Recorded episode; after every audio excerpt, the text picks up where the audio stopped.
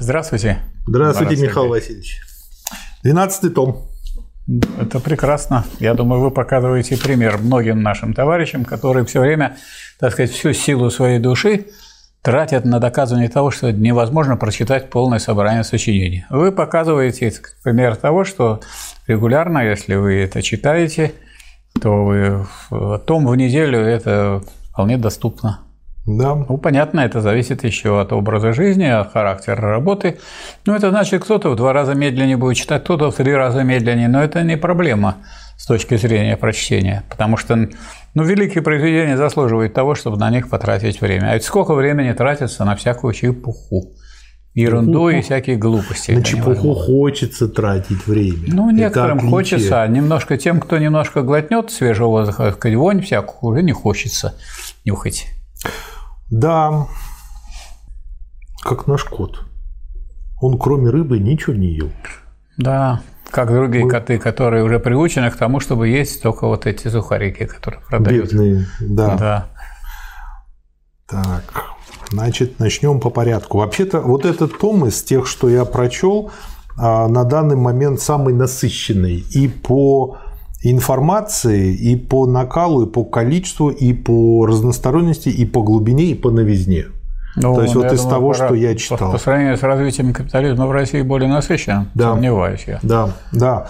А, почему? У меня есть даже объяснение.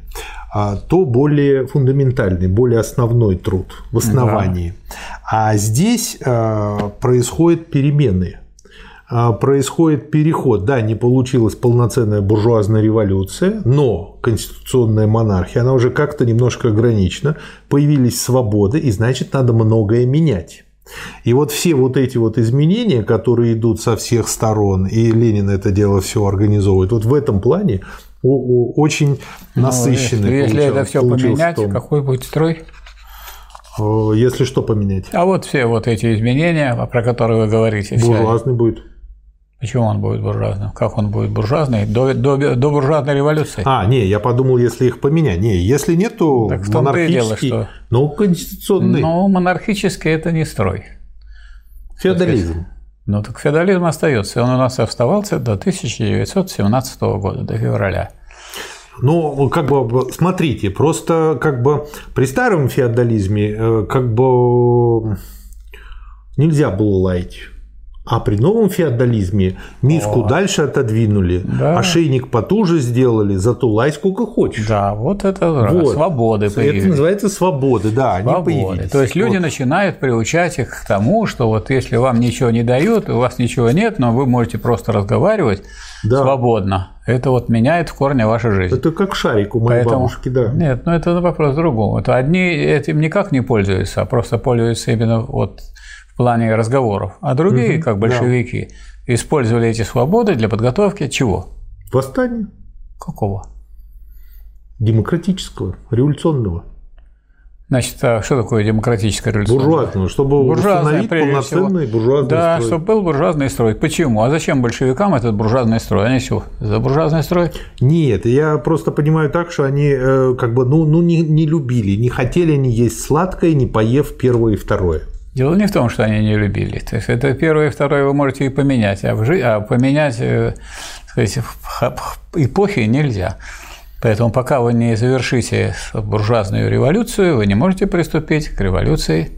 А предпосылки создать можете, потому что сама армия борцов, да, потом э, опыт, который приобретается, угу. два, теоретические разработки да. необходимые, все, и даже некоторые органы, например, скажите, пожалуйста, советы были созданы до буржуазной революции или после буржуазной до. революции? До, правильно? 905 вот. год как 905 раз. год, вот. То есть, то есть получается так, что некоторые свободы, которые буржуазные по существу свободы, которые уже имеются, но они ограничены, ослаблены и так далее, они позволяют уже намечать некоторые контуры э, сказать, таких э, учреждений, которые понадобятся угу. для того, чтобы перейти уже не только от э, феодализма Да. к капитализму, а которые понадобятся для того, чтобы перейти от капитализма к социализму. Вот. Я думаю, знаете, здесь какая аналогия с ребенком очень хорошая. То есть, как бы, да, э, как бы вот ребенку нужно изначально уже с первого класса учить математику. Сначала счет, обычная простая арифметика. И э, да, этот счет же потом нужен везде, во всех разделах, и не только математике. Вот. И мы же не говорим, что он потом будет обязательно математиком. Он может быть физиком, химиком, биологом, но математика ему потребуется. Точно так же и большевикам. Они не собирались быть только математиками, а они хотели быть и биологами, и химиками, и физиками. Сейчас другой строй, сейчас буржуазный. Сейчас вот разговаривает один, уже стал... Сидели вместе за партой в школе, математику изучали, про которую вы говорите. Один стал заведующим кафедрой математической, Мгм. а второй бизнесменом крупным. И вот этот с позиции заведующего кафедрой профессора спрашивает, ну что, Веня, ну что ты сейчас можешь сказать? Как вот ты получил такое богатство? Ты же вообще не мог сложить 2 до 2. Ха, Это очень просто. За 2 доллара покупаю, за 4 доллара продаю. И на эти 2% и живу. Да, сразу видно, человек очень глубоко знает математику. Да-да-да. Причем явно не линейную. А вот, том 12 охватывает октябрь 1905 и апрель 1906. И в это время поместились и разгорание революции. Мне почему-то показалось, вот читая 10-11 том, что пошло на спад. Нет, я вот э, в 12 уже понял, что наоборот. Только еще больше начало разгораться, еще больше стачек, еще больше вооруженных столкновений. А помните, мы там говорили о Да. том, что рабочий класс, об этом Ленин писал, что является гегемоном в демократической революции. Да, То есть он является гегемоном, идущим впереди. да. И в России создались такие условия именно потому, что здесь уже так сказать, э, Россия опаздывала в историческом Надо было плане. наверстать, как всегда. А Россия опаздывала, и уже буржуазия сказать, боялась, что как бы она начнет буржуазную революцию, а нее перехватят инициативу рабочий класс и создаст уже другое совсем государство. Поэтому она не очень хотела даже сама осуществлять некоторые буржуазные меры по Да. содержанию. Да. Поэтому эти буржуазные меры должны были осуществлять э, другие органы, вполне не- или не вполне буржуазные, а такие, которые имеют гораздо большую перспективу. Да. И поэтому э, рабочий класс является гегемоном в буржуазно-демократической революции в России. Гегемоном, идущим впереди, а вовсе еще не руководителем. Руководителем, он, когда он станет, это будет не гегемон, не гегемон, а он будет осуществлять диктатуру пролетариата. Да. И вот э, в эти сроки и конференция большевиков. Почему? Потому что не удалось в феврале созвать третий съезд. Потому что я сейчас вспомнил аналогию с коронавирусом. Тогда бастовали железнодорожные рабочие, поэтому нельзя было выехать из Питера и приехать в Питер. И сейчас зума не было, поэтому пришлось конференцию проводить только а, в урезанном виде, э, только вот э, те, кто живут в Санкт-Петербурге, э, провели эту конференцию, а, собственно говоря, в апреле уже был четвертый съезд. И вот все эти события, и получился том очень насыщенный. Значит, начинается он следующим материалом «Всероссийская политическая стачка». А, И э, материал, э, как бы, на мой взгляд, очень интересный. Процитирую. «Эта рука, мановение которой произвело переворот в вопросе о Думе, есть рука российского пролетариата. Наши указания и предсказания о великом значении политической массовой стачки в деле вооруженного восстания блестяще оправдались». Министр Клоун, это Авитте, говорил, по меткому выражению самих железнодорожных рабочих, как настоящий чинодрал, виляя, как всегда, не давая ничего определенного. Он обещает указы о свободе печати, отвергая всеобщее избирательное право. Учредительное собрание теперь невозможно, выразился он, судя по заграничным телеграммам. Восстание близится, оно вырастает на наших глазах из всероссийской политической стачки. То есть, как бы вот э, этой э, очень короткой статьей, э, на мой взгляд, Ленин уже просто и сам для себя тоже поставил точку э, э, над тем, разгорается дальше революция или нет. И он увидел, Но... что всеобщая политическая стачка уже дальше, она уже беременна этим восстанием, а что значит грубо говоря. всеобщая политическая стачка? Был какой-нибудь стачечный комитет единый? Тут об этом нет. Материала. Вот об этом и нет. Вот я хотел бы это и подчеркнуть, что сейчас вот многие очень угу. представители, так сказать, левого как бы, угу. края э, логической. Лево... Давайте называть их леваками. Леваками, угу. да. Левоватыми. Вот эти левоватые, э, они считают, что сейчас будет создан какой-нибудь единый стачечный комитет, и этот стачечный комитет объявит всероссийскую политическую стачку. И тогда пойдет правительства. Вот. Совсем не такую картину рисует Ленин. Речь идет о массовом забастовочном движении. Бастуют рабочие. Рабочие могут забастовать только на конкретном заводе. Потому угу. что всякая забастовка предполагает, что вот большинство этих бастующих, большинство э, коллектива выступило за определенные требования. И требования должны быть выдвинуты. Если эти требования выдвинуты, они носят позитивный характер. Угу. Вот. Этого не понимают даже вот некоторые товарищи, которые сегодня обсуждают там белорусские события, говорят, вот там бастует, никто там не бастует, нету никаких забастовочных требований, никто их не выдвигал, да. никто 50% за них, более 50% не голосовало. Это, так сказать, попытка им как бы к ним пристроить, применить, изобразить, направить и так далее. Есть встречи с э, руководством, есть волнение, да. беспокойство, да, есть э, значит, встречи в обеденный перерыв, есть даже встречи во время работы, но такого, чтобы были выдвинуты требования, остановился завод, мы этого не наблюдаем. Не знаю, не знаю таких заводов. Вот если но нам показывают в телевидении, там, скажем, несколько сот человек на заводе, на котором работает несколько тысяч, но они думают, что это безграмотные люди, что ли, смотрят. Не только безграмотные, но и грамотные, mm-hmm. и видят, что там забастовок нет. Хотелось бы. То есть вот так же рассуждают, что сейчас охвачены всеобщей стачкой политической. На самом деле, когда много-много предприятий, на многих предприятиях все больше и больше разгорается вот забастовочная борьба, то есть большинство коллектива останавливает работу. А тогда, если большинство останавливает, тогда это забастовка. А если меньшинство останавливает, тогда это называется нарушение трудовой дисциплины. И это угроза к тому, того, что людей уволят. Были массовые увольнения в 1905 году? Нет. Почему? А как вы уволите предприятие? Все. Если большинство выступает против и остановило работу, не уволишь его. Ну, как бы, да, и вот Ленин как раз и отмечает о том, что вот есть небольшая такая статья равновесия сил, что революция дошла до такого момента, когда контрреволюцией нападать или наступать невыгодно. То есть да. получается, что силы примерно равны. И вот как раз-таки это получается очень такой узкий момент, когда буржуазия э, начинает выбирать, либо ей примкнуть к монархии обратно, если что-то себе вытребовать, либо все-таки вернуться и продолжить Э, присоединиться к пролетариату в делании буржуазной революции. А вот в том-то и дело, что присоединиться к пролетариату она не может, потому что она боится, что пролетариат дальше сказать, доведет свою борьбу до того, что он уберет и саму эту буржуазию. А к монархии, ну, защищая себя, как некой угу. большой силе, которая еще обладает да, силой, она может все время выторговать да, какие-то уступки и э, демонстрировать, что мы тем самым вот э, тоже боремся, потому что мы пошли к царю и потребовали, мы заявили, и царь в чем-то подвинулся и так далее.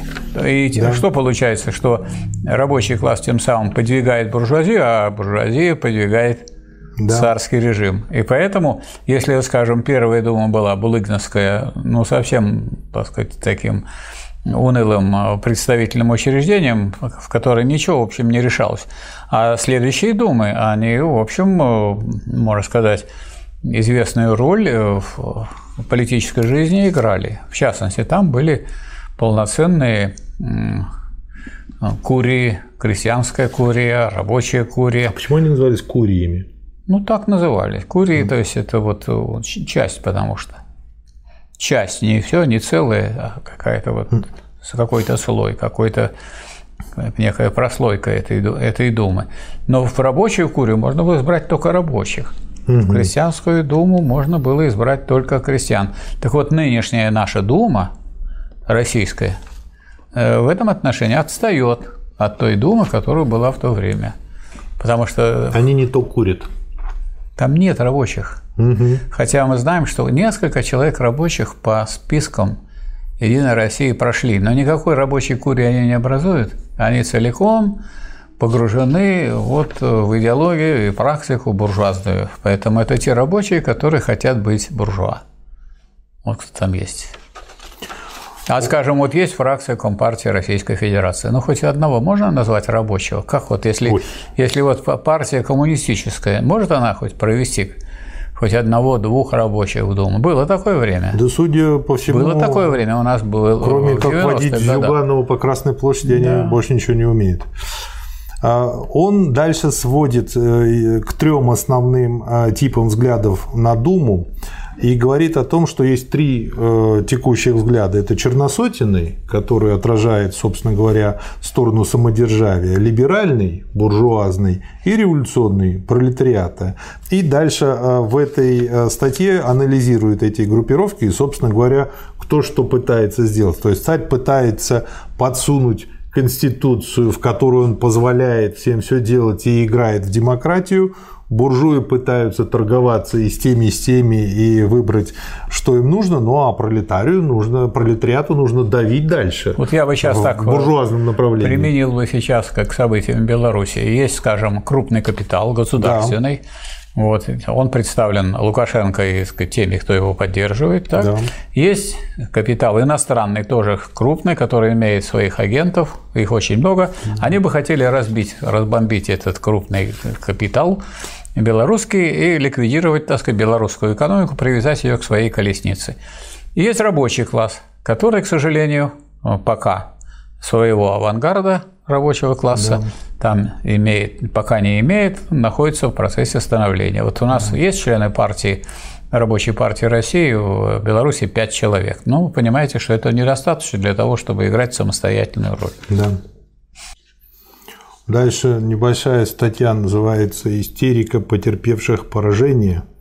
Наша статья «Первые итоги политической группировки», ну, вот о которой сейчас говорили, была уже написана, когда мы получили в номере 112 искры с какой-то нервозной, полной злобы, слез, выкриков и вывертов статей плоды кружковщины.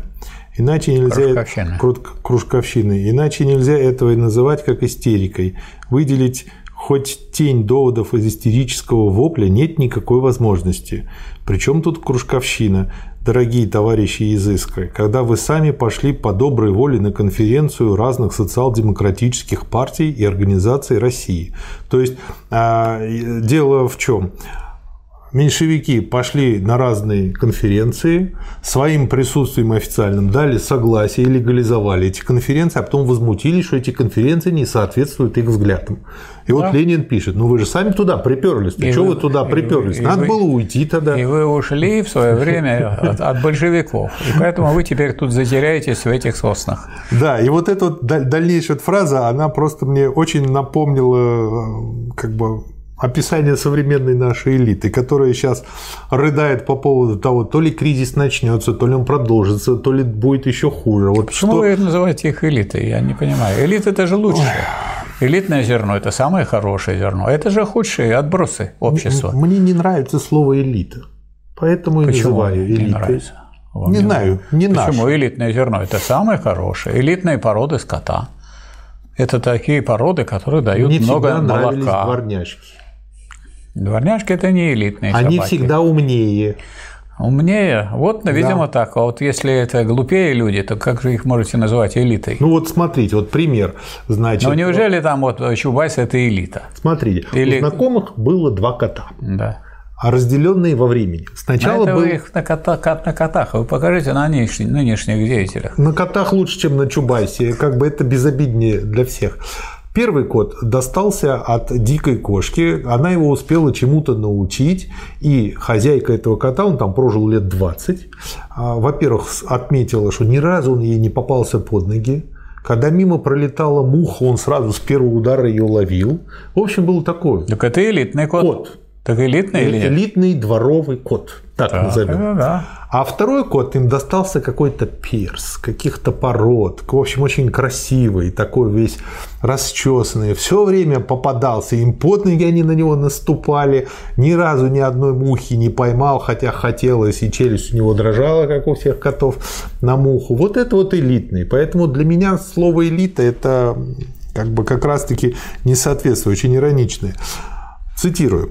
Подумайте хоть капельку, если вы еще не совсем потеряли способность думать. Подумайте хоть тогда, когда у вас пройдет припадок истерии. То есть это вот надо обратить к тем, кто у нас наверху. По-моему, они просто, в принципе, не умеют думать. Вот они недоучимшие и недодумавшие. Значит, вот э, когда вы дойдете до конца 45 томов, Угу. Потом, это я думаю, мы не планируем обсуждение, но дальше идут 10 томов писем. Угу. И вот в одном из писем к Эдессе Арманд Ленин пишет, что у нас кадеты, меньшевики и эсеры до 90%. Большевики до 70% не умеют думать, а только заучивают и повторяют слова – то есть этот вопрос о том, чтобы думать. Но те, которые голосовали за хрущевские предложения, это думали люди? Не, а, а те, которые на 20-м съезде против Сталина выступали, они по, не по думали, существу. они мещанствовали. Вот в чем дело. Так вот, это мещанство, оно не случайно не умеет думать, потому что у него в голове дума не о том. Да, то есть не они о стране, думают, ну, не о родине, бы, не о революции. О пятой точке своей. Да. Да. Следующая статья. Первая победа революции. Это были известия о переговорах царского войска с восставшим народом в Харькове, известия об удалении войск, войск из городов Харьков, Ревель, как единственном средстве восстановить спокойствие. То есть э, Ленин э, увидел, что начала формироваться революционная армия, по сути. Он увидел ее зачатки. И это показывает, что недовольство в войсках достигло поистине ужасающих размеров. То есть, э, что мне нравится в его подходе, что он всегда опирается на реальность. Он не придумывает ничего. И э, как бы силы царизма и революции уравновесились. Писали мы неделю тому назад на основании первых вестей о всероссийской политической стачке. Царизм уже не в силах подавить революцию, революция еще не в силах раздавить царизма. Но при таком равновесии сил всякое промедление грозило величайшей опасностью царизму, ибо промедление неминуемо вносило колебания в войска. То есть получается, что более сильное положение было у рабочих. И как раз-таки это дальше и э, показало время, что события как раз-таки обострялись, революция дальше развивалась. Ну вот когда она развивалась до революции социалистической, mm-hmm. то вопрос, как говорится, о, о том, а он обсуждался в Первую mm-hmm. мировую войну, как относиться к вооружению народа, к тому, что mm-hmm. Людей мобилизовывают в армию, идти или не идти, или, или блокировать, протестовать, не идти – а Ленин говорил, конечно, надо сказать, рабочие должны овладеть военным искусством, поэтому, коли правящий класс выдает оружие, и это он выдает уже не отдельным частям, которые будут подавлять народ, а уже рабочим и крестьянам, угу. пусть рабочие и крестьяне научатся военному делу, им останется только переложить угу. винтовку справа плеча на, на левое. И все. Вот и тогда произойдет социалистическая революция. Что и было. Поэтому, когда мы говорим о советах, то это рабочих, крестьян и солдат. Да. И по сути дела он пишет, что вот предложенная Конституция, Дума, там какие-то хоть и очень кастрированные варианты выборов, то, что вот царь предложил, а это, по сути дела, уже начало царской капитуляции. И рабочие не забудут никогда, что только силы, силы своей организации, своего единодушия, своего героизма масс, они вырвали у царизма признание свободы в бумажке-манифесте, вырвут свободу и на деле. Да, и отсюда и такая поговорка, что власть не дают, ее берут. Ее берут, правильно. И дальше, вот как раз-таки здесь я первый раз увидел про милицию. Создавая рабочую милицию, этот единственный надежный оплот революции, готовясь к новой и еще более решительной борьбе, поддерживая свои старые лозунги, мы должны обратить также особое внимание на армию. То есть он уже сразу начинает прорабатывать, ну, как ну вот некоторые не знают разницы между полицией и милицией. Полиция – это орган, а, охраняющий интересы господствующего класса. Да. А милиция рабочая – это орган, который защищает рабочий класс. Да. И Тут же он еще вот четко определил, чем отличается революционная война от обычной войны. Вот вроде бы вещь простая, и когда прочтешь, становится очевидным, но нужно как бы это прочесть. Революционная война отличается от других войн тем, что она черпает свой главный резерв из лагеря вчерашних союзников своего врага, вчерашних сторонников царизма или людей, слепо шедших за царизмом. То есть, по большому счету, нужно работать с просвещением людей, и постепенно они будут переходить на твою сторону. И особенно это просвещение быстро идет, когда начинаются активные действия да. такой вот части да. авангарда. Тогда это просвещение идет семимильными шагами. То есть да. Э, люди учатся не только из книжки, но и из практики революционной да. борьбы.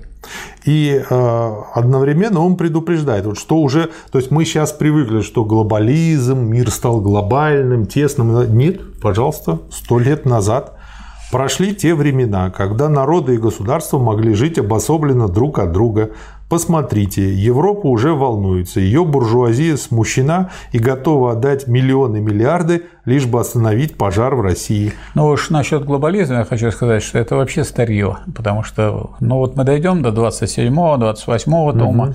до книги «Империализм как высшая стадия капитализма», где Ленин говорит, что современный монополистический капитализм, империализм, он, значит, э, что сделал? Он э, э, сделал единый рынок – Угу. Поэтому нет уже разделения на отдельные части. Поэтому весь мир разделен, поделен. И началась борьба за его передел. Ну как еще может быть что-то более глобального, когда уже мир поделен, и началась борьба за его передел. Поэтому выставлять что-то как что-то новое глобализм, ну это смешно.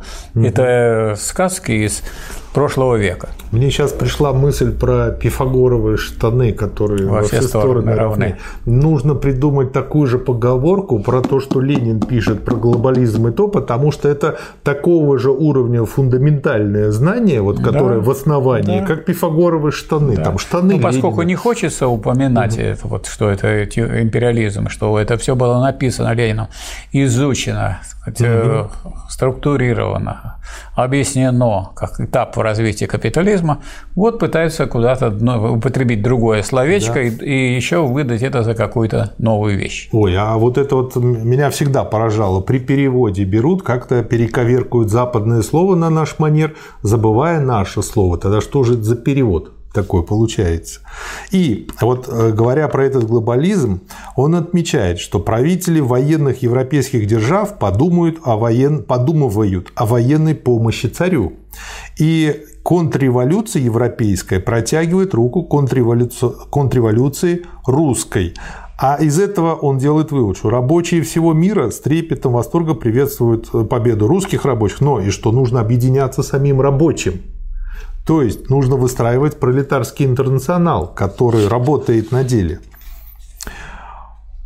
Поскольку я закончил Бауманку, которой я ну, бесконечно благодарен, а, но я мало знал историю Николая Эрнестовича Баумана, а здесь я благодаря Ленину на 36-й странице прочел, что он был врач, ветеринар, много раз отправлялся на отдых за государственный счет, откуда бежал, вот. Ну и бедняга единственный раз его царь выпустил, и на следующий день его убили. Видимо, выпустили специально, чтобы убить э, по заказу. Вот. Такой, в общем, был революционер, очень пламенный коммунист и боец. Я теперь надеюсь, что все-таки не переименуют в высшее императорское училище, как оно раньше при царизме называлось, как-то постно и э, не то. Следующая статья. Сейчас. Мелкобуржуазный и пролетарский социализм. Какая же причина вызвала эту быструю и полную победу марксизма именно за последние десятилетия? Вот э, опять же, вопрос кажется риторическим, но, как я понимаю, а, он был задан не риторически. Почему? Потому что если посмотреть со стороны, то людей глубоко разбирающихся, несмотря на то, что Ленин постоянно писал, писал, разъяснял, в общем-то, было немного. И э, ту ситуацию, которая была, мы-то сейчас смотрим на все глазами Ленина, а многие люди смотрели своими глазами. Была жуткая разноголосица, и в этой каше голосов и взглядов найти что-то вменяемое тяжело. Дальше сегодня тоже на эту тему будем говорить, тут будет ну, вот много примеров. Такая категория у Гегеля как да. называется кажемость, видимость. Да. То для да. того, чтобы понять, что происходит, надо видеть не то, что кажется, и смотреть не видимость, а углубляться в сущность. Поскольку Ленин был человеком, который изучал марксистскую теорию угу. и знал ее, и развивал ее, поэтому он смотрел в корень а люди, которые хватают по вершкам, они никогда не видят основы всех явлений, которые наблюдаются. Да. И вот он э, в этой статье сравнивает два варианта социализма: мелкобуржуазный, ну, крестьянский, и это пролетарский. Это два варианта социализма, это два варианта теоретической теории социализма. Да, два теоретической. Согласен. Социализм бывает только в одном варианте, только как пролетарский. Вот другого да. варианта Но социализма как теория не бывает. может быть, да. А как теория различные социализмы. Вот эти социализмы перечислены э, Марксом и Энгельсом в коммунистическом манифесте. Какие? Что, да. что раньше называлось э, социализм? Отрицание капитализма. Угу. Вот если вы выступаете против капитализма, то значит вы социалист. А то как и почему я отрицаю? А, а это вопрос другой. Какого положительное содержание этого не рассматривается. Ага. Значит, смотрите. Во-первых, э, кто против капитализма? Во-первых, феодалы. Да. Почему? Потому что ну, Капитализм. это понятно. Почему, понятно да. почему. Капитал угу. приходит и уничтожает феодализм. Да. Во-вторых, это э, крестьяне. Почему? Да. Потому что хоть, э, приходят, их загоняют, разгоняют, вот, рушится старая жизнь, и они становятся безработными, им нужно идти в город. Два. Да. Эти самые.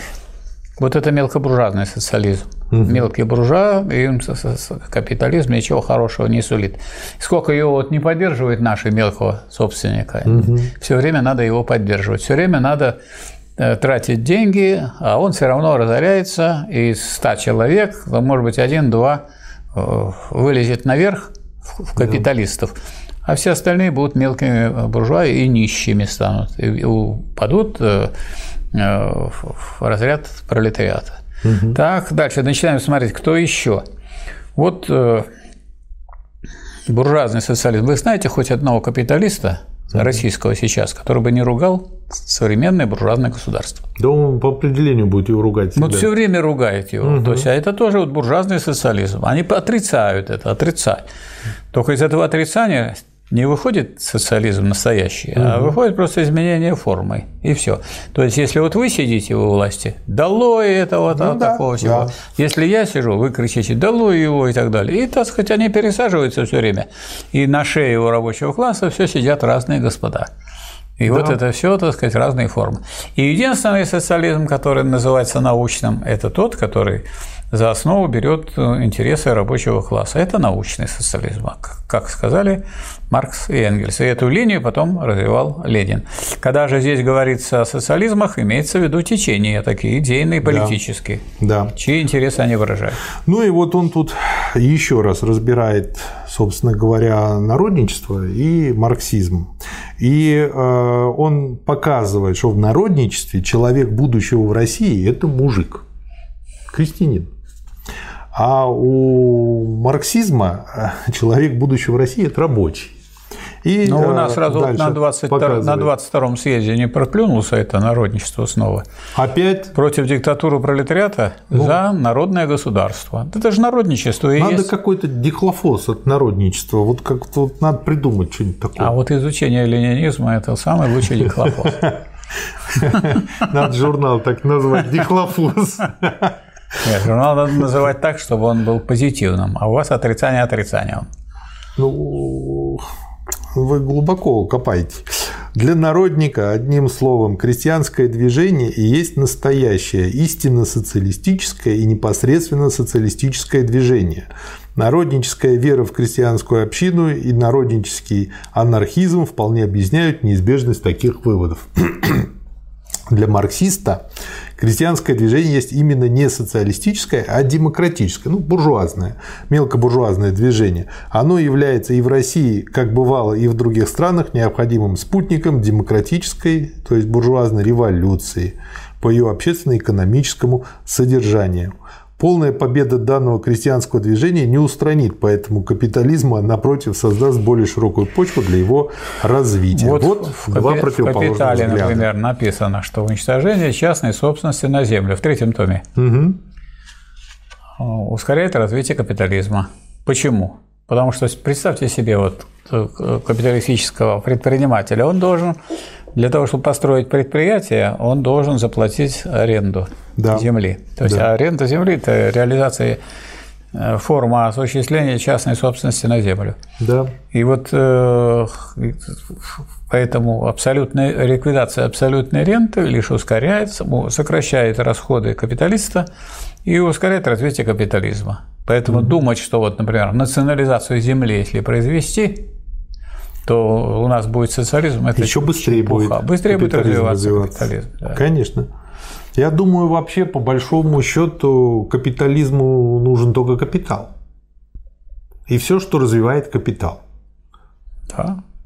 И по, по, по этой логике а капитал это можно много чего а национализировать. А капитал – это самовозрастающая стоимость. То есть есть да. капитал постоянный, есть капитал переменный, который представлен рабочими.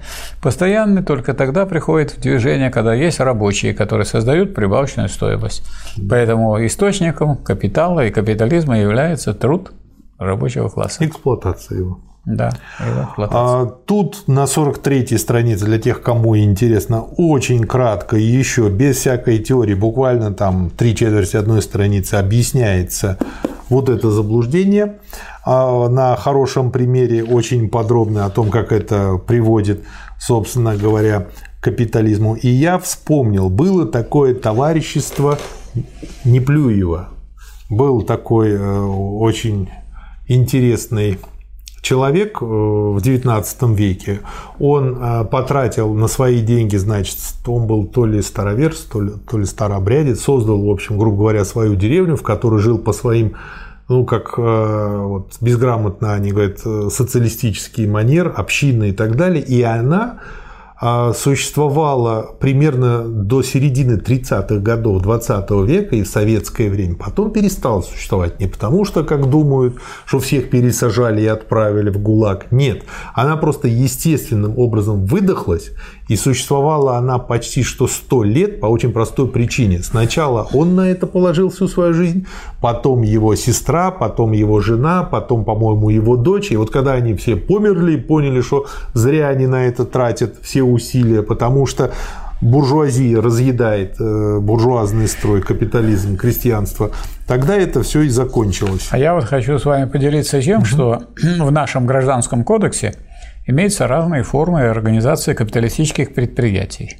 Да. Ну, вы знаете, есть ООО, общество с ограниченной ответственностью, ответственность в пределах уставного капитала. ОАО, да. открытое акционерное общество, и вот, так сказать, собственники сказать, определяются тем, у кого сколько акций и так далее. А есть товарищество на вере. Может быть, да. вы не слышали такое. Командитное? Да, командитное, угу. значит, слышали. Командитное товарищество, оно очень интересное. Там есть, э, значит, полные товарищи. Допустим, если я полный товарищ. И, и худые товарищи. И неполные товарищи. Вот ага. неполные товарищи работают, на самом деле являются рабочими. Угу. А полные товарищи эксплуатируют этих неполных. Но э, за все время, вот, э, сколько я занимаюсь экономикой, я встретил только одного человека, который в этом командитном товариществе участвовал там, и всего там оно было из трех человек. Mm-hmm. Поэтому это какая-то редкость. Но написано это в Гражданском кодексе, рас, расписано и так далее. Но корешки идут вот оттуда. То есть да. вот товарищи, э, большие товарищи, полные, неполные хотят. И слово товарищ используется в каком плане? В том плане, что даже из товарища можно сделать капиталиста, если он полный. Да. Может быть, поэтому буржуев такими пузатыми рисуют всегда.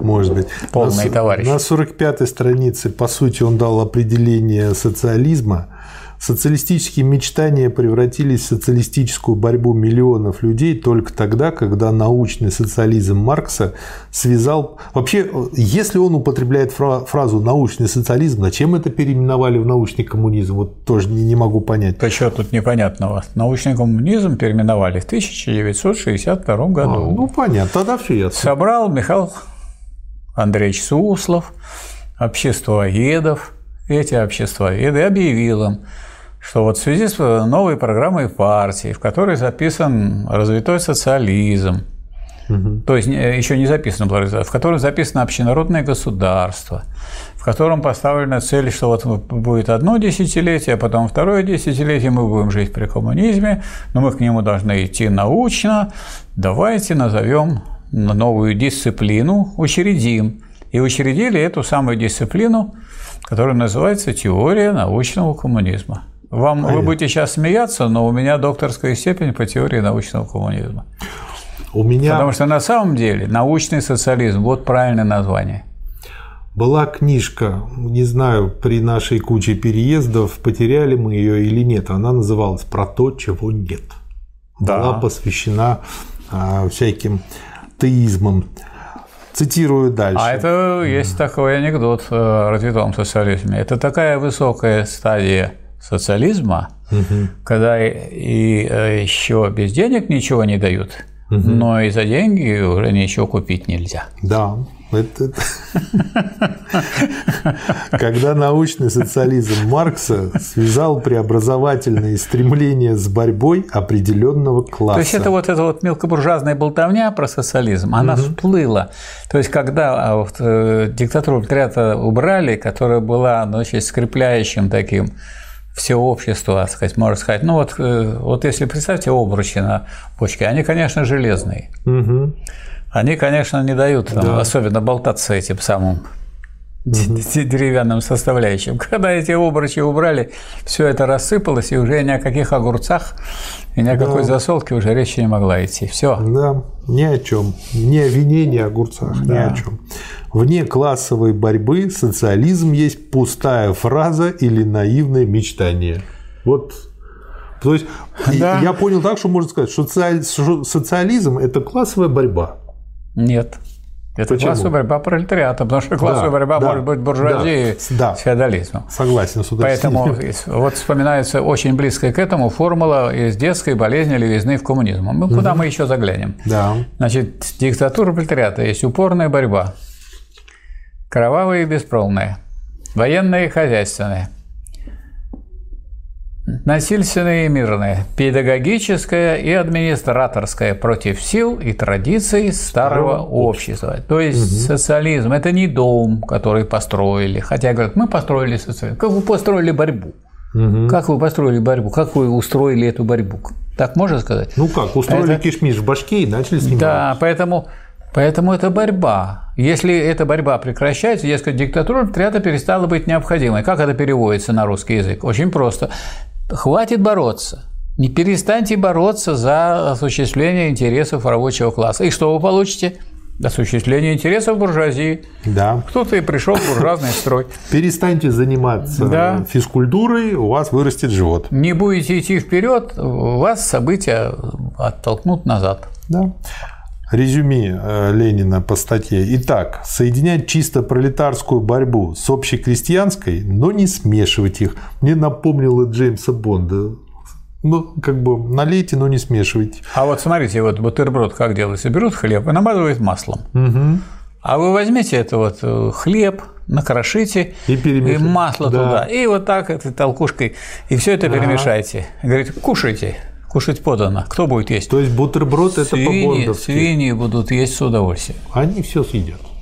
Хотя рябчик, так моя бабушка всех своих поросей называла. Каждый год брала порося одного, кормила, закалывала, плакала долго, на следующую весну опять брала следующую. И вот этот цикл всех называла рябчиками, она так его закармливала, что он уже и пахту не ел. То есть он уже все, у него, у него жизнь была счастливая, но недолгая. Ну, хлеб с маслом давали ему? Ему, как бы, его первого кормили. Ага. Потом уже детей, потом уже курей, а, ну, а шарику Теперь вообще Я понимаю, почему такой вы выросли высокий. Доставалось. С такой бабушкой, конечно. Так вечера на хуторе близ Диканьки как раз.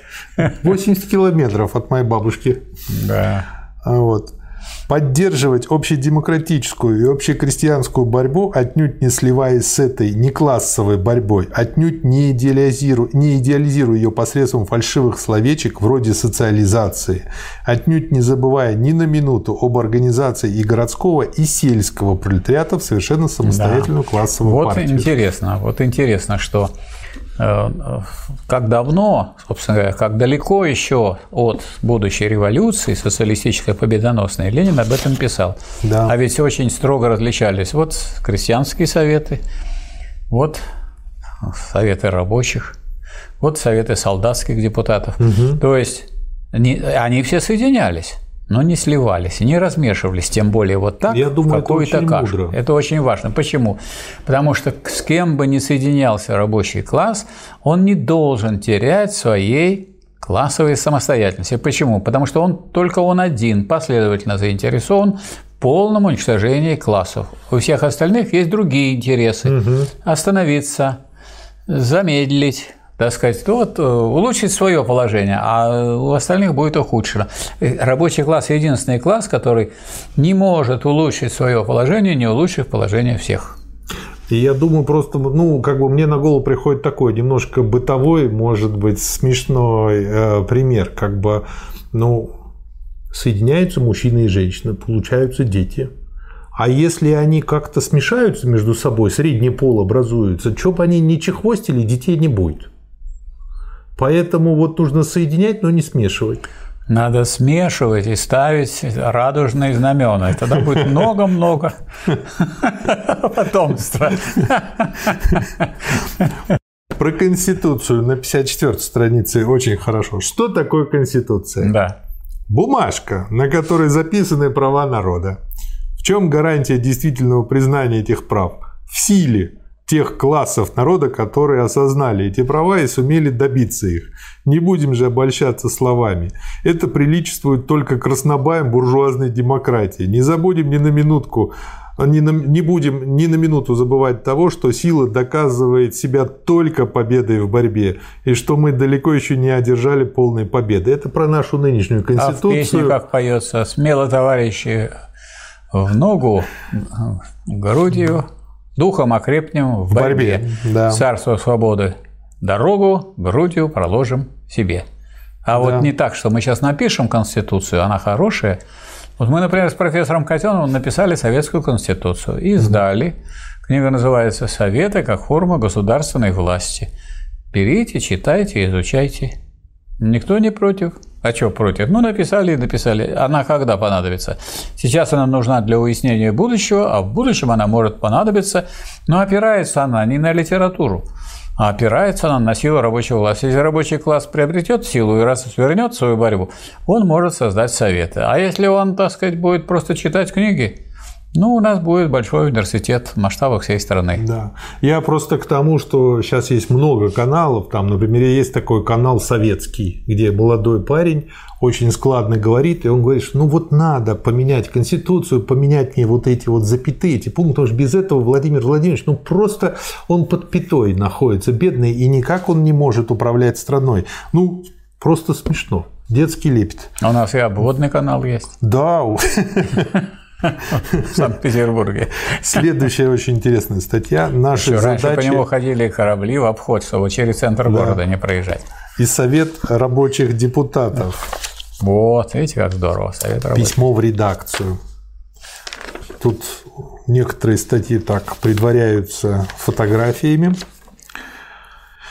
Я оставляю за собой право изменить мнение, когда мне это удастся, наконец, познакомиться с вопросом не по бумажкам только. Почему я это подчеркнул? Это еще раз показывает, что Ленин всегда сам себя перепроверял многократно. То есть он вот эту а, работу, вот это письмо а, написал, когда был за рубежом. И он здесь пишет, что у него есть вся информация только из бумажных источников. Когда он приедет лично убедиться, может он что-то подкорректирует. А он в 1905 Но на году был в Петрограде? Он а, видит тут. А сейчас я скажу, какого числа эта статья написана. Можно я вам как ленинградец скажу, куда надо пойти? Куда? Доехать до метро, технологический институт, до станции метро. Выйти там, и 16 там есть, ноября. и там есть четвертая красноармейская. Угу. Вот когда вы с Московского проспекта вступаете, вот в первом же доме, на первом доме, например, здесь в 1905 году состоялось заседание Совета рабочих Петербурга, на котором участвовал Владимир Ильич Ленин. Как я понимаю, он ездил туда-сюда. Да, он ездил. Да. Да. Но он Вот. приехал когда? Когда тут революция разворачивалась.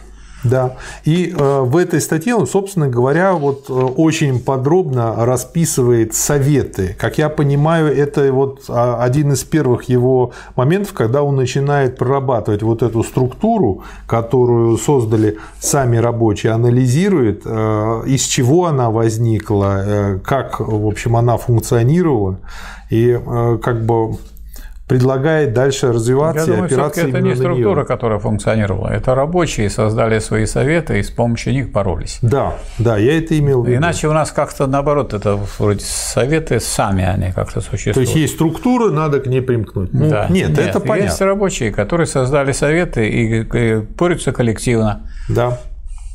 Мне задается, что в качестве профессиональной организации Совет рабочих депутатов должен стремиться к тому, чтобы включить в свой состав депутатов от всех рабочих, служащих, прислуги, батраков и так далее. Всех, кто только хочет и может бороться сообща за улучшение жизни всего трудящегося народа. Всех, кто обладает только элементарной политической честностью. Но мы Всех, с вами не забыли. Кроме черносотенцев. Но мы с вами не забыли, не смешиваясь, Да, а соединяясь. но при этом оставлять за собой право там вести пропаганду и агитацию да? идей. Поэтому не Да. смешиваясь, а соединяясь. Да, он об этом вот здесь подробно и пишет. Это страницы 62 и 63. А, Но мне очень нравится, что он вот тут пишет, может, я и ошибаюсь. Вот приеду, убеждюсь сам, как бы, и тогда, может, это подкорректирую, но сейчас думаю таким образом. И Совет рабочих депутатов следует рассматривать как зародыш Временного революционного правительства. Да. А кто утвердил Совнарком? Не знаю. Совнарком? Да. Как не знаете? Совнарком утвердил второй съезд Советов рабочих, крестьянских А, и солдатских депутатов. Вот. То есть, вот обратите внимание, вот что значит не только прозорливость, а научность. То есть сначала вопрос теоретически решается. да. Этот вопрос решается теоретически с точки зрения соответствия интересам громадного большинства трудящихся и прежде всего рабочего класса как самого передового. А потом ведется соответствующая работа, которая приводит к тому, чтобы вот эта идея реализовалась. То есть получается... Поэтому Ленин был человеком, можно сказать, что и практиком. Почему? Потому что у него и истина по- получалась как соответствие э, общественной жизни идеи. Мгм. Идея, э, так сказать, э, двигала массой, а когда какая-нибудь идея овладевает массами, она становится материальной силой. Да, и то есть получается, что Советы он рассматривал как своеобразную школу коммунизма, где должна постоянно доказываться, оттачиваться эта идея, развиваться. Я думаю, что как таким школу образом. коммунизма он все-таки рассказывал, рассматривал профсоюзы. Не, Почему? ну это я использовал эту, э, это слово, но вот э, по сути как раз-таки он и А пишет. это слишком не- э, принижает советы, потому что школа это вот я пришел в школу учиться, становиться просто Хорошо, взрослым. не, не школа, Взрослым? практика. А почему школа коммунизма профсоюза? Потому что это можно рассматривать как-то так высоко, а можно рассматривать что это что-то начальное. Если Ну, это потому что школа. профсоюз это экономизм. Нет, не В в, этом дело. Профсоюзы – это такие организации, в которых люди учатся бороться за общие интересы. А за какие общие они вначале в школе могут только бороться? За зарплату, за сокращение рабочего дня, за простые.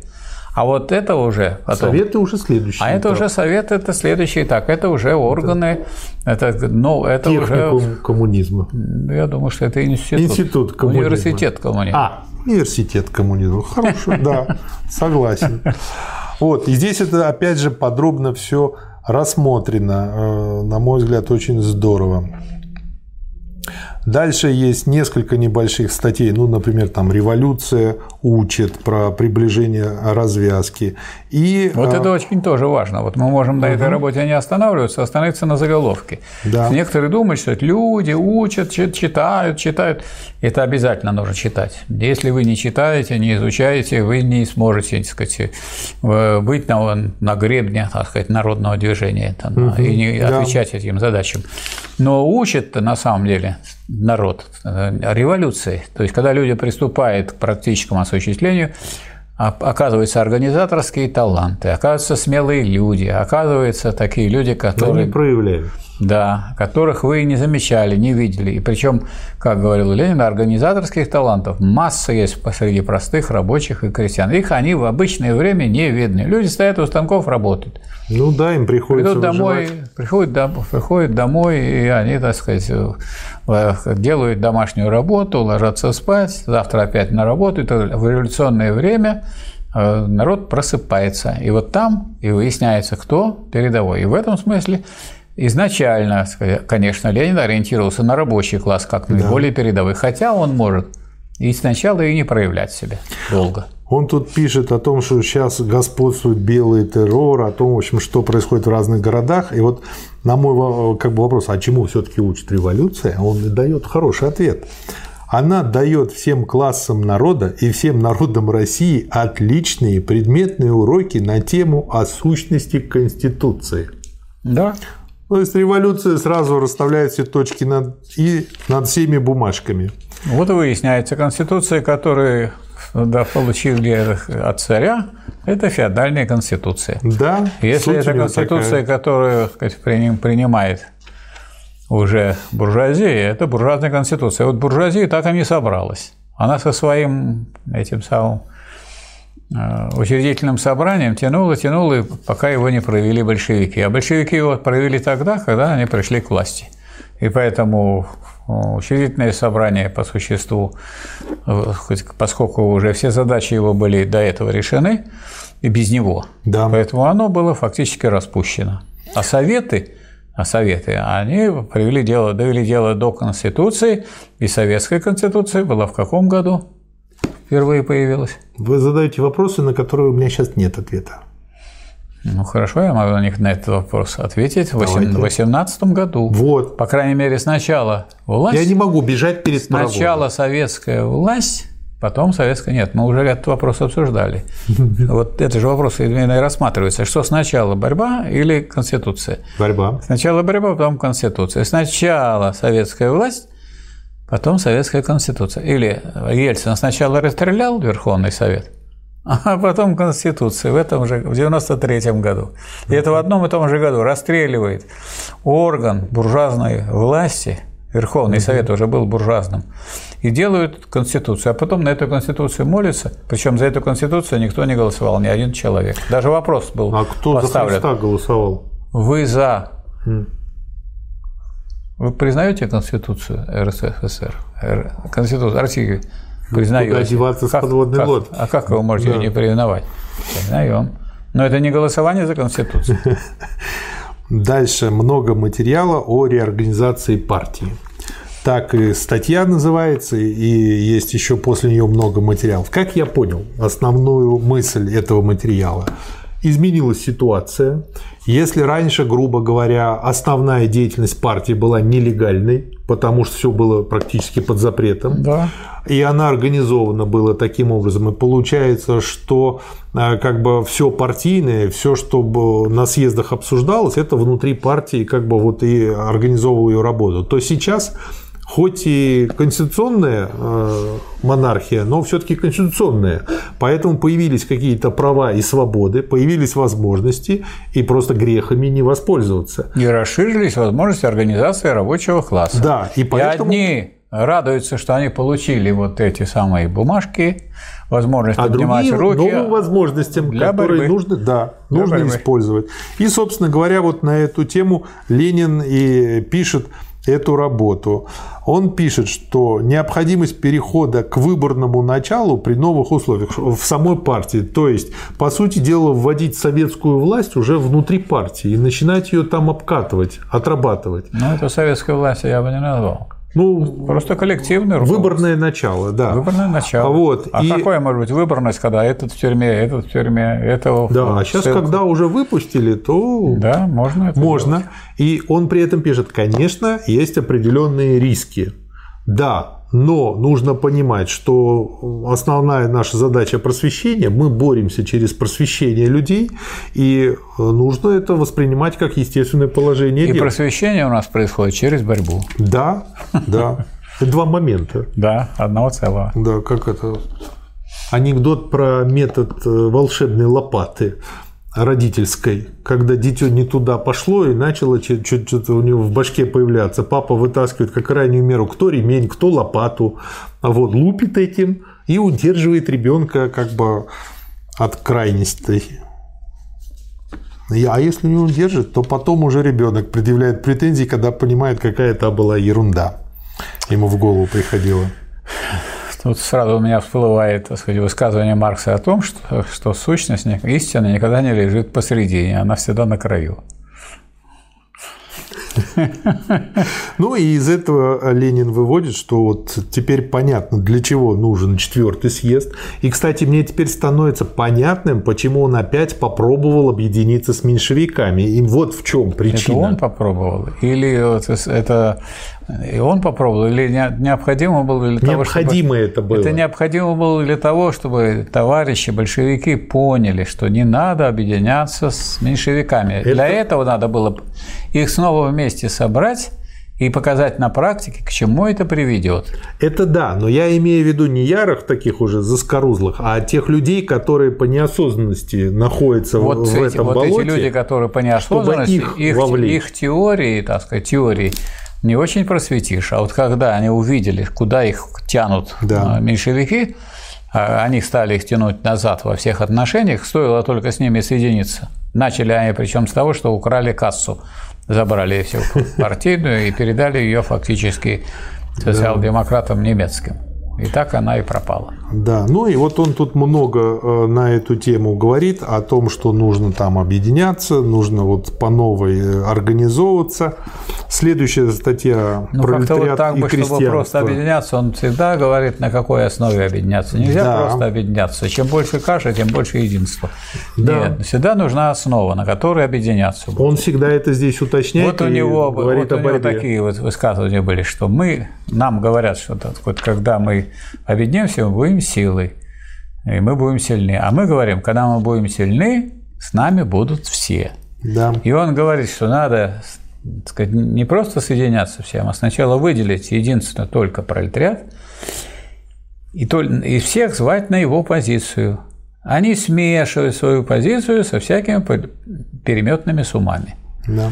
То есть а, объединение должно быть на какой-то позиции. Если у вас не выработана позиция, ни о каком э, объединении э, нечего и говорить, будет каша, а не единство. Нет, э, так то, только знаете, какое будет объединение? Я как-то наблюдал, как люди, напившись, а, беседуют друг с другом. Ты То меня есть- уважаешь? Нет, даже не так. Каждый говорит о своем, Да? говорят это параллельно, одновременно, потом говорят, не хорошо- слышат, хорошо и как побеседовали. хорошо побеседовали, да. То есть вот такого сорта объединение Да. возможно, но оно возможно только вот в пьяном виде. Вот. Мысль о социализации земли без социализации капитала, мысль о возможности уравнительного землепользования при существовании капитала и товарного хозяйства есть заблуждение. Это э, в его статье следующее «Пролетариат и крестьянство». Здесь он повторяет еще раз. А вы не слышали сейчас вот какие идеи со стороны КПРФ? Дескать, надо, чтобы вот э, деньги, от- полученные от недр, разделялись между всеми. Ой, да, ну они просто, ну я А- говорю, а они деньги- даже первый том а не деньги читали. от средств, от средств производства, от фабрик и заводов, которые создавали не капиталисты, а муз- мозолистые руки рабочих, они среди кого должны рас- распределяться? Ой, таким образом, красное знамя сознательных рабочих означает, во-первых, то, что мы поддерживаем всеми силами крестьянскую борьбу за всю волю и всю землю, и во-вторых, оно означает то, что мы не останавливаемся на этом и идем дальше. То есть еще раз да. повторяет уже много раз сказанное. Ну, потому что э, Ленин, поскольку он читал Маркса и знает, что э, ликвидация частной собственности на землю ускоряет развитие капитализма. Да. Они, они ликвидируют его. То есть вот представьте себе, вся собственность становится государственной. Так? Это что значит? Ну, она будет бесплатна для тех, кто на ней что-то строит, создает фабрики, заводы. То есть капиталисты не тратят деньги на что? На э, то, чтобы платить этим земельным собственникам, паразитам по существу, которые ничего не делают, а только стригут купоны.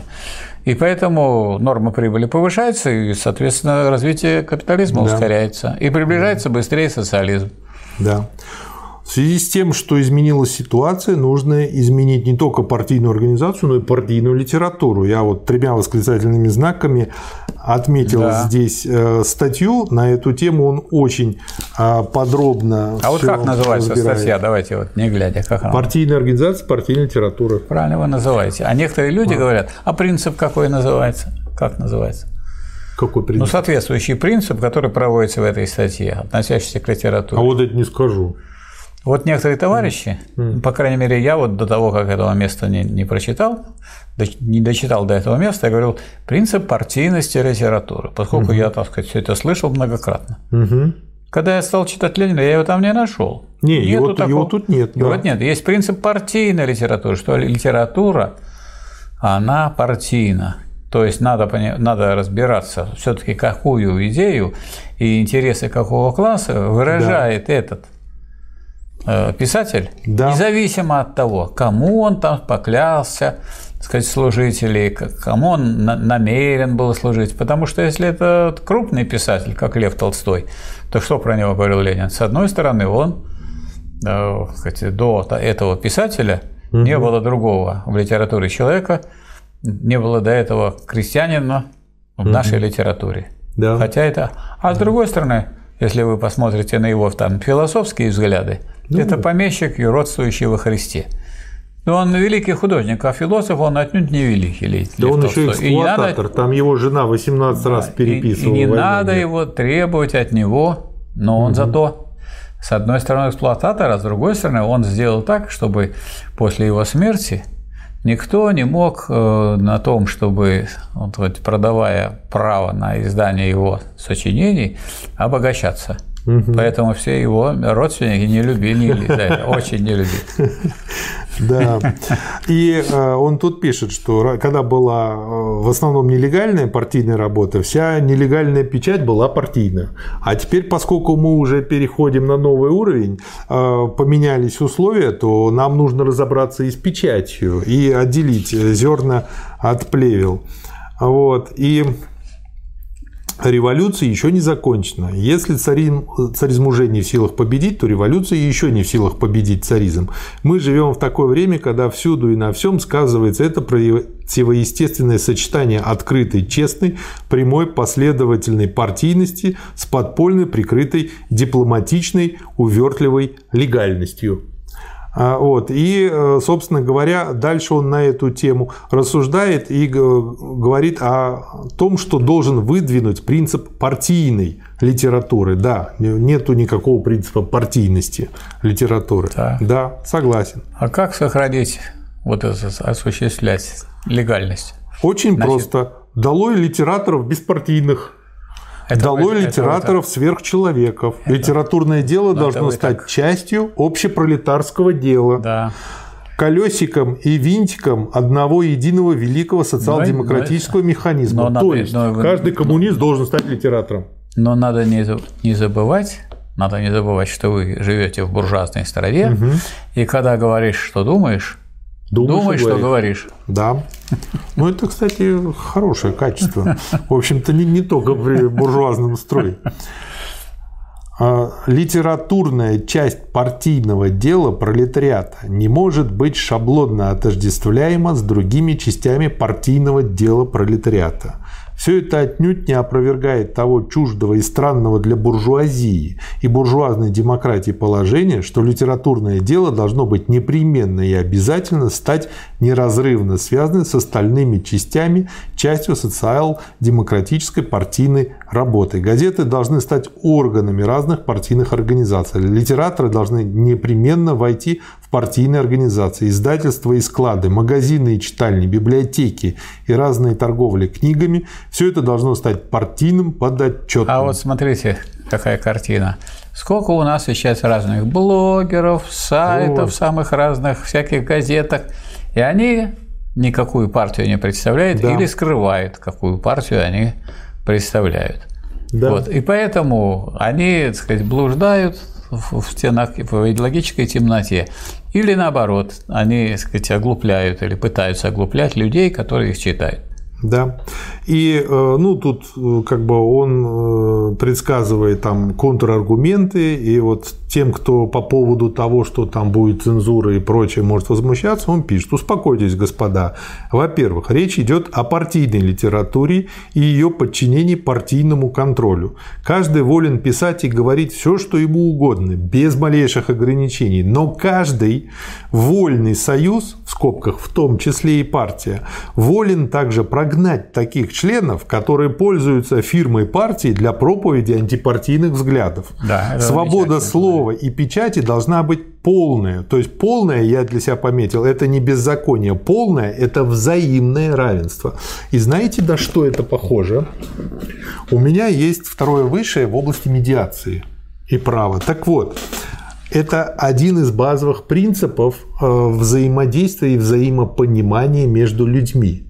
Когда э, каждый имеет право говорить, что хочет, но и все остальные имеют право выбора слушать или не слушать того, кто говорит. И сказать, что они думают по поводу того, что сказал тот, кто говорит, что хочет. Да, поэтому если какой-то член партии говорит что-то, что против партии, партия ему может сказать, ну это может говорить в другом месте, но да. не через орган партии. То есть здесь да. и вот это и есть равенство. Да.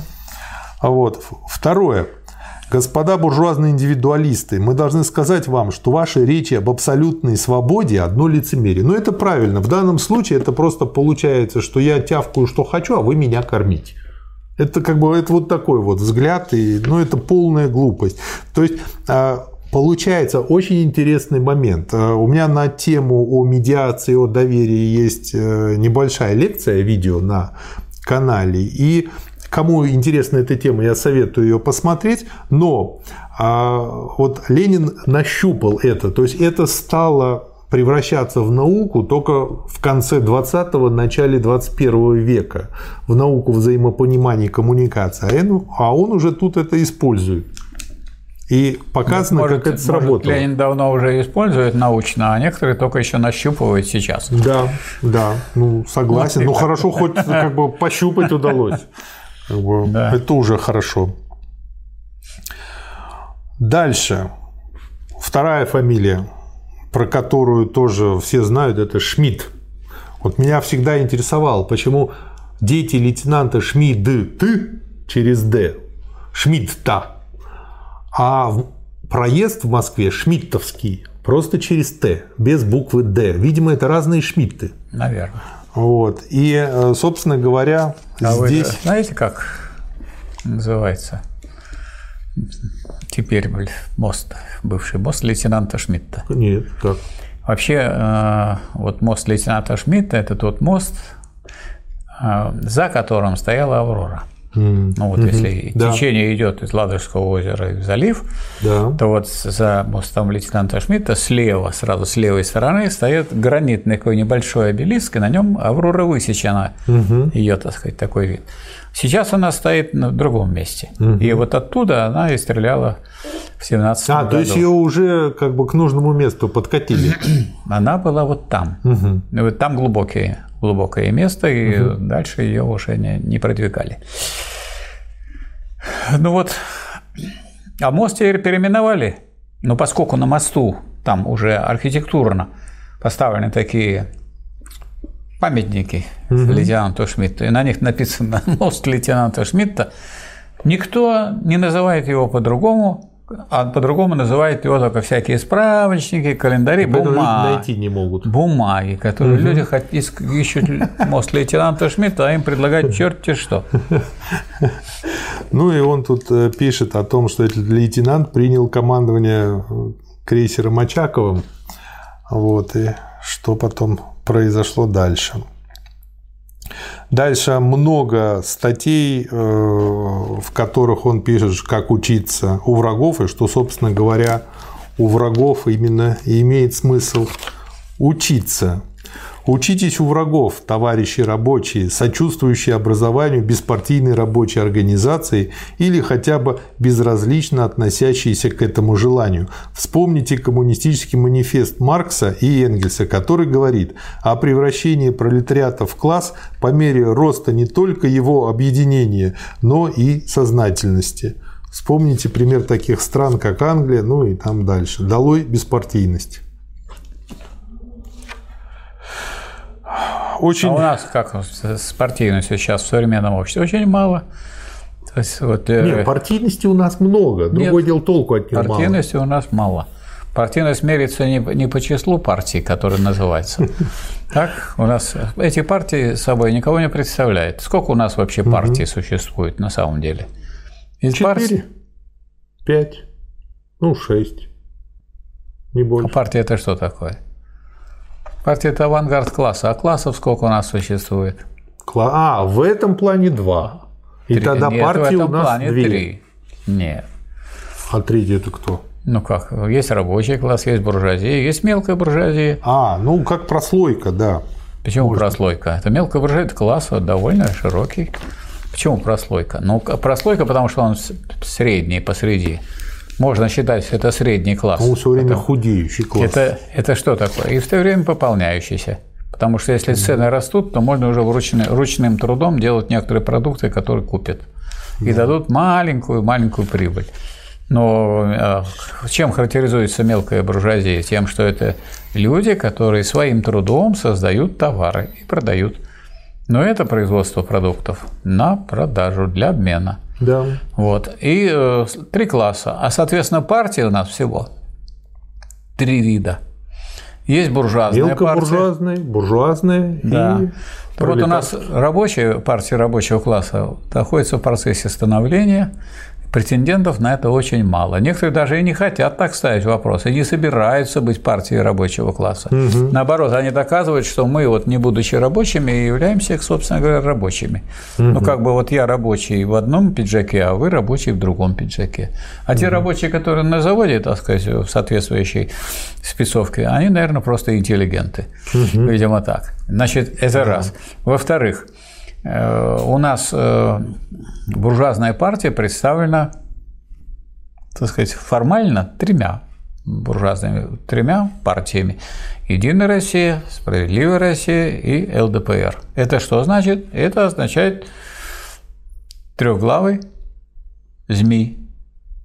Правильно? Это да. же партия, это же вот голова этого самого да. буржуазии имеет такой, на случай чего. Если одна голова будет отрезана, как в русских сказках показано, две другие остаются, еще одна будет, одна остается. Помните, ну, у нас был наш дом, наш дом России, не помните? Помню. Отечество помните? Помню. Потом соединение. И потом вот появилась эта группа партий. Значит, мелкобуржуазных партий у нас тьма тьмущая, потому что на и самом они деле мелкие все. они мелкие все, они представляют собой сказать, тех, кто потратил деньги на создание и э, регистрацию этой партии. Угу. Ну и партия рабочего класса, она находится в процессе становления. Да. Социализм и анархизм.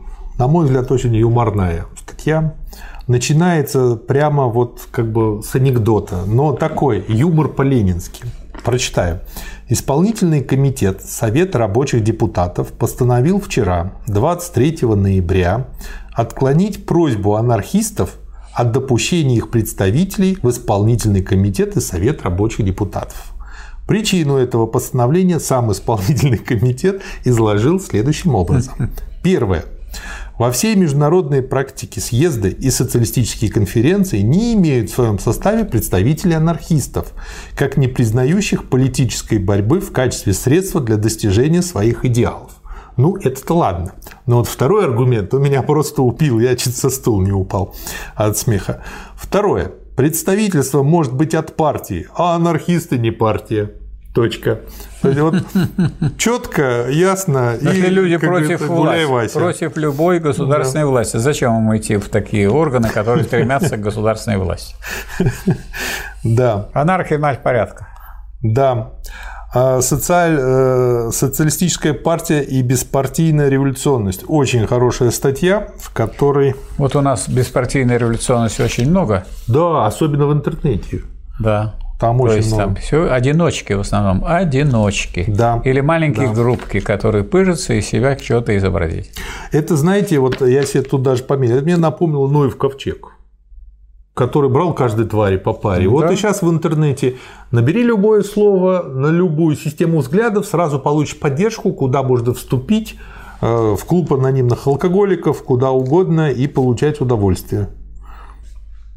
Ну и, собственно говоря, он пишет о том, что, в общем-то, с этим надо работать, иначе кроме как бурления ничего не получится. Э, следующая хорошая статья «Социализм и религия». Она небольшая, но очень емкая. Современное общество все построено на эксплуатации громадных масс рабочего класса ничтожным меньшинством населения, принадлежащим к классам землевладельцев и капиталистов. Религия – род духовной сивухи, в которой рабы капитала топят свой человеческий образ, свои требования на сколько-нибудь достойную человека жизнь. Религия должна быть объявлена частным делом. Но дальше он поясняет э, как бы два момента. Первое. То, что, естественно, государство должно быть отделено от религии, это все понятно.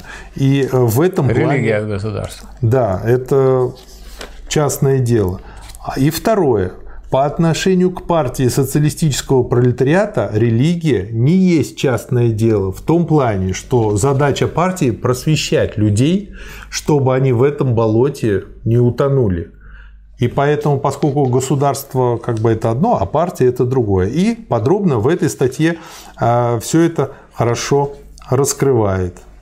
Проповедовать научное миросозерцание мы всегда будем, мы всегда будем. Бороться с непоследовательностью каких-нибудь христиан для нас необходимо, но это вовсе не значит, чтобы следовало выдвигать религиозный вопрос на первое место. То есть при этом религиозный вопрос – это не первый вопрос, которым должны заниматься большевики. Потом он в статье «Этапы направления перспективы революции» по сути дела дает очень хороший конспект, э, обзор и возможный прогноз событий на три страницы 154-157. Потом много материала по поводу бойкотировать ли Государственную Думу. Ну, естественно, для большевиков вопрос однозначен – бойкотировать. Почему? Потому что через нее не удается дальше продавливать дальнейшее логическое развитие буржуазной революции. И... На это он говорил об Улыгинской думе. Да. А потом, я забегаю немножко угу. вперед, а потом, значит, поскольку стала сужаться сфера легальности – Угу. А в Думе эта легальность сохранялась. То есть думские депутаты могли открыто говорить то, что, что другие понесли бы наказание. В этом Поэтому случае уже остается, да. Тогда надо эти, использовать Это эти да. вот островки легальности для пропаганды да. своих взглядов. Потом а, много материала по Петербургской конференции РСДРП, а, которая была с 11 февраля по э, март 1906 э, года. Конференция, как я понял, произошла, потому что была забастовка и не получилось собрать четвертый съезд. Но когда забастовка закончилась, наступил апрель, и в апреле этот съезд успешно провели. А к этому времени, собственно говоря, много тоже написано статей, ну, например, «Русская революция и задачи пролетариата. И э, там много полезного материала, но с точки зрения нашего обсуждения мы это уже обсуждали.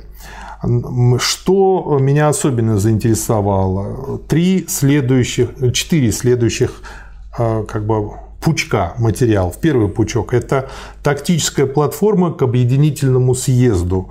И э, там а, Ленин приводит, как написано, 11 резолюций по объединению, по современному моменту, по вооруженному восстанию, по, партизанским, э, по партизанскому э, выступлению, по революционному правительству и советам, по советам, по буржуазным партиям, по национальным партиям, по профсоюзам, по Госдуме, по организации партии. И я, человек, знающий математику, 11 не нашел. То есть там в введении написано, что 11, это может описка, может потеряли, я не знаю, а перечислено всего 10. Может, секретный. Может быть, какой-то секретный, я не знаю. Мы э, как бы вот эти все э, моменты уже многократно а, обсуждали, и те, кто будут смотреть запись, они в конце, я всегда фотографию э, пометок прикладываю, они могут, вы можете это посмотреть и найти. А потом очень большой, очень интересный материал по пересмотру аграрной программы. И это я предлагаю сейчас обсудить, на этом остановиться. Почему? Потому что сам по себе э, материал очень интересен своей, ну, у Ленина всегда системно, но он тут дополнительно раскладывает все по полочкам и показывает, что вот есть на данный момент, по сути дела, четыре программы. А, то есть э, начинает этот материал, материал называется пересмотр аграрной программы рабочей партии. И подход у него всегда диалектический. Мы намерены дать сначала самый краткий очерк постановки аграрного вопроса в истории русской социал-демократии. Затем дать обзор различных проектов. То есть, в принципе, сначала показывает историю, потом обзор разных предложений, а потом того, что предлагают большевики. Как бы раз, два, три. И как бы возразить нечего против такого подхода. И э, он э, дальше описывает, что вот есть там э, подход Плеханова, есть подход от земств, есть подход от Искры, есть от РСДРП, есть от товарища X, есть, как бы вот я тут их перечислил, в общем, всего насчитал где-то 9 примеров. Но если это все систематизировать, как бы выкинуть лишнее, то по большому счету получается четыре э, варианта всех этих программ. А именно, то есть сводя вместе наметившиеся в нашей партии мнения по вопросу об аграрной программе РСДРП, мы получаем следующих четыре основных типа этих мнений. Первый. Аграрная программа не должна требовать ни национализации, ни конфискации ну и так далее. Второе. Аграрная программа должна требовать конфискации, но не требовать национализации. Третье. Она должна требовать отчуждения помещичьих земель э, и ограниченной национализации. И четвертое – это конфискация помещичьих земель при определенных политических условиях, национализация земли. Это вот то, что предлагают большевики. И дальше он подробно рассматривает все четыре варианта. Первый вариант. В общем и целом современное помещичье хозяйство в России больше держится на крепостнической кабальной, чем капиталистической системе хозяйства. А отсюда, собственно говоря, Получается, что наша ошибка при выставлении требования вернуть отрезки состояла в недостаточной оценке ширины и глубины демократического, именно буржуазно-демократического движения в крестьянстве. На этой ошибке неразумно настаивать. Теперь, когда нас многому научила революция для развития капитализма, конфискация всей помещичьей земли даст несравненно больше плюс, чем тот минус, который получился бы от раздела крупного капиталистического хозяйства. То есть видно, что поначалу планировали действовать более демократическим путем, но видят, что не получается, и нужно идти более радикальным путем. Поэтому отвергается первая программа. А, вторая, а, второе предложение. Конфискация помещичьих а, земель тоже имеет смысл от нее отказаться. Мы должны со всей откровенностью и решительностью сказать крестьянину, что национализация земли есть мера буржуазная, что она полезна лишь при определенных политических условиях, но выступать с голым отрицанием этой меры вообще нам, социалистам перед крестьянской массой, было бы близорукой политикой. Также потом разделывается с третьим вариантом, ну и отдельно описывает четвертый вариант. Кому интересно, можете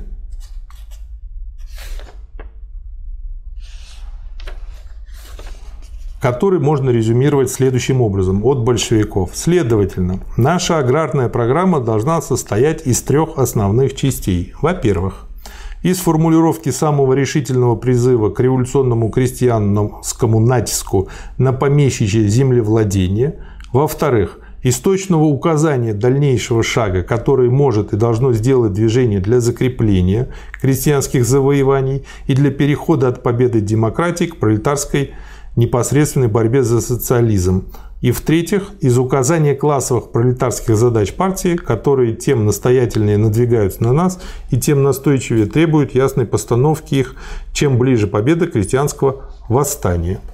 Резюмируем. Единственной правильной программой при условии демократического переворота будет такая – конфискация помещичьих земель и учреждение крестьянских комитетов – мы должны немедленно требовать и не обставлять этого требования никакими ограничительными оговорками.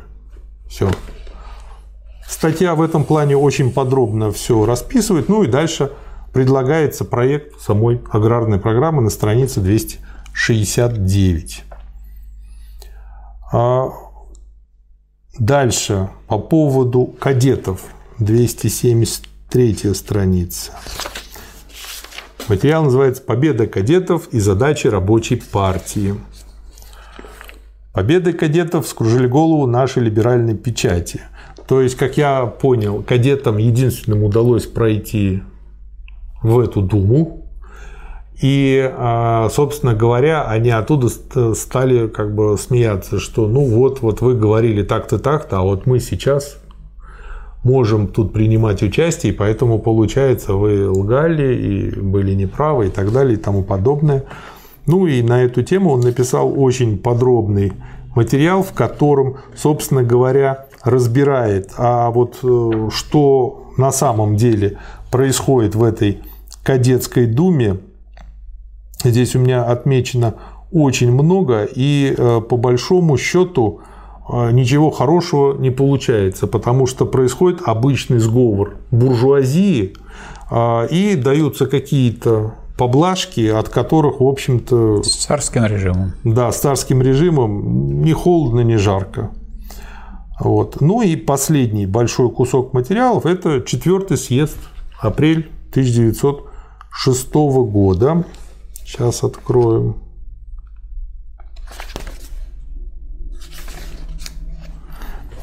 понравился. Очень короткий материал, всего лишь один абзац. Резолюция об отчетности мандатной комиссии съезду. Это по поводу того, как Ленин учитывал то, что мы сейчас называем психология. Съезд вменяет в обязанность мандатной комиссии внести отчеты, вести отчеты, из которых было бы видно, какими мотивами руководилась организация при выборах на съезд и какой критерий был применен при определении членства партии. То есть мотивы и критерии, мотивы и критерии. Для чего? А потому что потом, когда вся эта первичка соберется, становится понятным, где мы более удачную, правильно выбрали тактику, где мы ошибаемся, надо корректировать. То есть постоянная обратная связь. Материал соберется, да. Да, да. То есть какой-то оторванной да. теории нет. Вот. 390 э, страница про вооруженное восстание. Резолюция.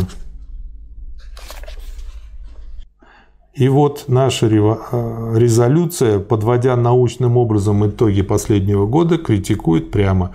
Мирная стачка показала себя растрачивающей силы. Она отживает свое время. Восстание становится главной, стачка – подсобной формой борьбы.